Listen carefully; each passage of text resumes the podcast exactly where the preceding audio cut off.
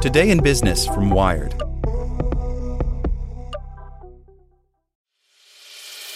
As a longtime foreign correspondent, I've worked in lots of places, but nowhere as important to the world as China.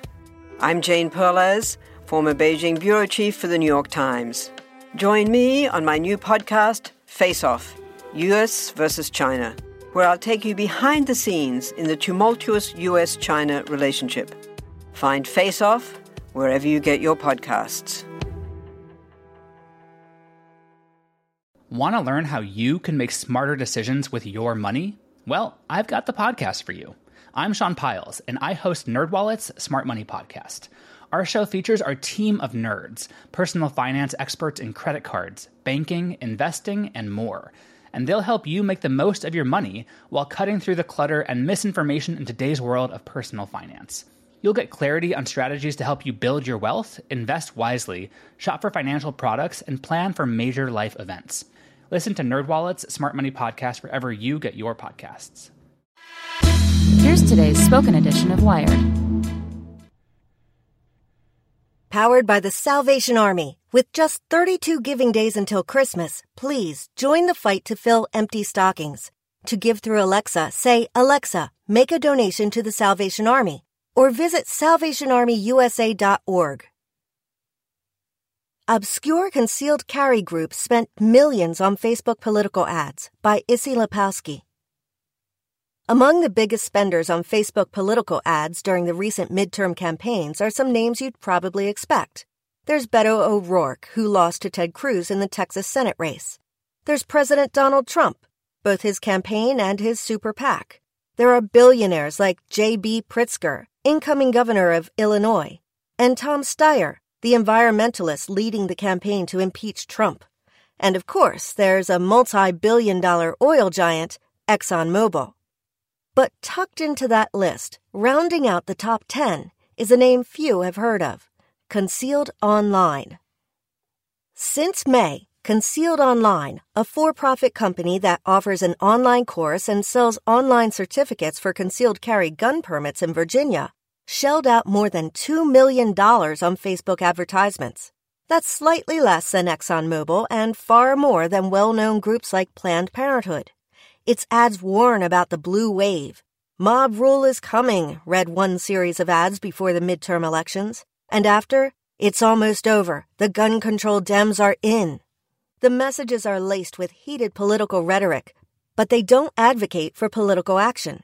Instead, they seem squarely designed to gin up customers to make the company money. They urge Facebook users to certify online for free to carry concealed through its website. The certificates cost $65 to download. Concealed Online doesn't share much information about itself. The company's website gives no indication of its ownership, its address, as of early November, was a virtual office in Burbank, California. But after inquiries from Wired, the company changed the address listed on its site to Walnut, a suburb about 20 miles east of Los Angeles. There's no concealed online company registered with the California Secretary of State, while the website is registered to a business that buys domains on behalf of clients who don't want their information disclosed. A legal complaint filed in the North District of California in February 2017, however, identifies Orion Click LLC as the parent company of Concealed Online. Wired reached out to Concealed Online through an email address on the company's website. After Wired received a response from Concealed Online's lawyer, Karl Kronenberger, the company's owner agreed to an interview if Wired did not publish his name. The owner says he chooses to keep his identity private in part because he fears attacks by crazies, and in part because his personal politics are the opposite of the ones reflected in his ads. He insists he's not a partisan actor but an internet marketer capitalizing on political events to make money. We're opportunistic marketers, sure, he says. The point of the ad is to effect a purchase, not influence policy. Digital political ads exist in a regulatory no man's land, where political advertisers on radio or television must file disclosures with the Federal Election Commission and include disclaimers about who paid for the ad. No such rules exist in the digital space, though some have been proposed. even on TV for ads that aren't purchased by candidates or PACs, the FEC only requires disclaimers on so called electioneering communications, which must be publicly distributed shortly before an election and include clear references to a specific candidate. But the digital gap allows anyone, regardless of motive, to run highly targeted, politically divisive ads with next to no oversight. With its ad archive, Facebook has tried to institute some transparency into the process. But Concealed Online's multi million dollar ad campaign raises questions about how transparent that system really is.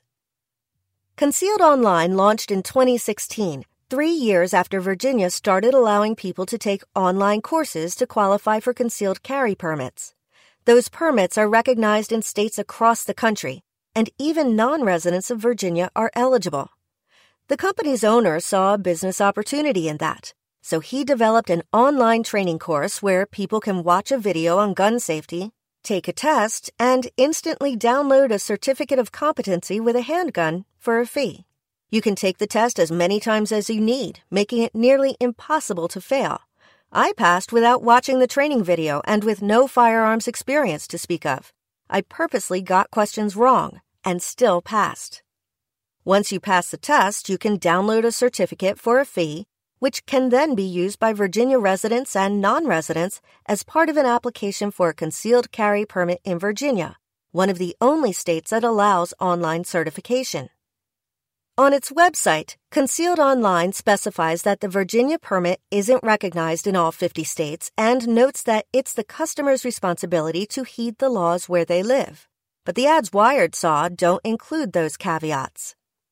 Instead, they feature urgent warnings like the election is just days away and gun control lawmakers could do a full stop on your Second Amendment rights. Fast track your concealed carry certification online. It's free, easy, and still legal. Ignore at your own risk. Nevertheless, Concealed Online's owner rejects the idea that this is in any way a political ad. It all depends on the intent of the ad. What's the call to action? 100% of the time, our call to action is click here to buy our product, he says. The intention is to cause a sense of urgency to achieve more sales. The Better Business Bureau gives Concealed Online an F rating, in part because it has received 25 complaints, primarily from people who paid for the certificate only to find out that Virginia's permits aren't recognized in their state. The most recent complaint was filed last month the Better Business Bureau opened an investigation into Concealed Online's ads but has received no response. The company's owner says Concealed Online sells certificates to people living in states like California and Colorado, which don't accept Virginia permits, because they can use them when they travel to states that do. Kronenberger, Concealed Online's lawyer, asserts, My client didn't do anything wrong. They followed the law. Concealed Online is not the only company leveraging the Virginia permit as a business model. Others like National Carry Academy and U.S. Concealed Online have popped up in recent years, offering similar online certifications. The Virginia State Police confirmed that the state accepts online certifications but doesn't endorse any particular program. But Concealed Online appears to be the only one that spent so substantially on Facebook in the social network's political ad archive. From May through November 10th, the company ran 12,961 ads at a cost of $2,185,554, according to Facebook's archive report. Concealed Online's ads are included in Facebook's political ad archive because they address an issue of national importance, namely guns. The company's owner, however, argues his ads shouldn't be listed alongside super PACs and political campaigns in Facebook's ad archive because their purpose is purely commercial and not ideological. In fact, he says business was better when it looked like Hillary Clinton was going to win the presidential election because people were afraid that everybody's going to come take their guns. That may be, but in Facebook's eyes, any ad that talks about guns or immigration or abortion or any number of other political issues is considered a political ad. There's a reason for that. During the 2016 election, Russia's infamous troll farm, the Internet Research Agency, ran ads focused on divisive political issues like race and immigration, often without mentioning a candidate at all. One page, called Black Fist, even posed as a commercial venture offering self defense courses to black Americans. Such ads wouldn't trigger an FEC disclaimer, even if they appeared on television. But the backlash against Facebook and other platforms has been so fierce since 2016 that in its efforts to combat future manipulation, Facebook decided to include both candidate and issue specific ads in its archive, which stores information on the advertisers and the ads themselves. The company requires these advertisers to go through an authorization process, which includes submitting their government issued ID and a residential mailing address. Concealed Online's owner says he had no choice but to register as a political advertiser when Facebook instituted its new policies. Facebook wouldn't run his ads until he completed an authorization process, which included sending a letter to his home to prove he was a U.S. resident. But he considers Facebook's new system to be an overreach. Facebook made the rule. It's not a law, he says. Facebook acknowledged that Concealed Online is an authorized political and issue advertiser. A spokesperson for Facebook says it has looked into Concealed Online's ads and found that they don't violate Facebook's policies. In a lot of ways, the ad archive does make political ads on Facebook more transparent. Before it, there was no way to see everything an advertiser was publishing, who they were reaching, or how much they were spending. Without the archive, Concealed Online's ads would remain, well, concealed, except to those users who saw them in their feeds. Concealed Online is far from the only for-profit business swept up in the archive. Both Ben & Jerry's and Penzeys Spices are also authorized political advertisers on Facebook. But the opacity of Concealed Online's business also exposes a blind spot for Facebook and for the regulation of digital political ads in general, according to Ann Ravel, a UC Berkeley law professor and former FEC commissioner under President Barack Obama. Despite all of the noise about protecting elections in Washington and Silicon Valley over the last two years, digital political ads remain largely unregulated. The law doesn't cover them, Ravel says. My opinion is that it should. This is the essence of where campaigning has gone now. Ravel adds Facebook's archive is not sufficient. As the case of Concealed Online shows, Facebook's database can tell you what entity placed the ad, but it reveals little about who's really behind it. That's an issue that's hardly specific to Concealed Online. ProPublica recently reported on a dozen ad campaigns that appeared to be backed by oil giants hiding behind Facebook pages of different names. And reporters have proved how easy it is to deceive Facebook's authorization system. Vice News recently tried to buy Facebook ads that were marked as paid for by 100 different senators. The ads never ran, but Facebook approved the disclaimers. With millions of ads being placed in any given election cycle, it's just tougher for tech platforms to vet each advertiser thoroughly. That makes the problem of transparency, which exists offline too, all the more difficult to address online. Democratic Senators Amy Klobuchar and Mark Warner and the late Republican Senator John McCain introduced legislation last year that would impose new disclosure standards on digital political ads, including ads related to a national legislative issue of public importance, like the ones concealed online runs. But that bill, the Honest Ads Act, hasn't progressed.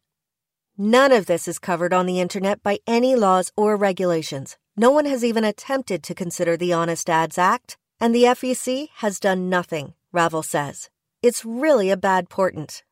Instead, Facebook, Google, and Twitter have all devised their own systems of disclosure.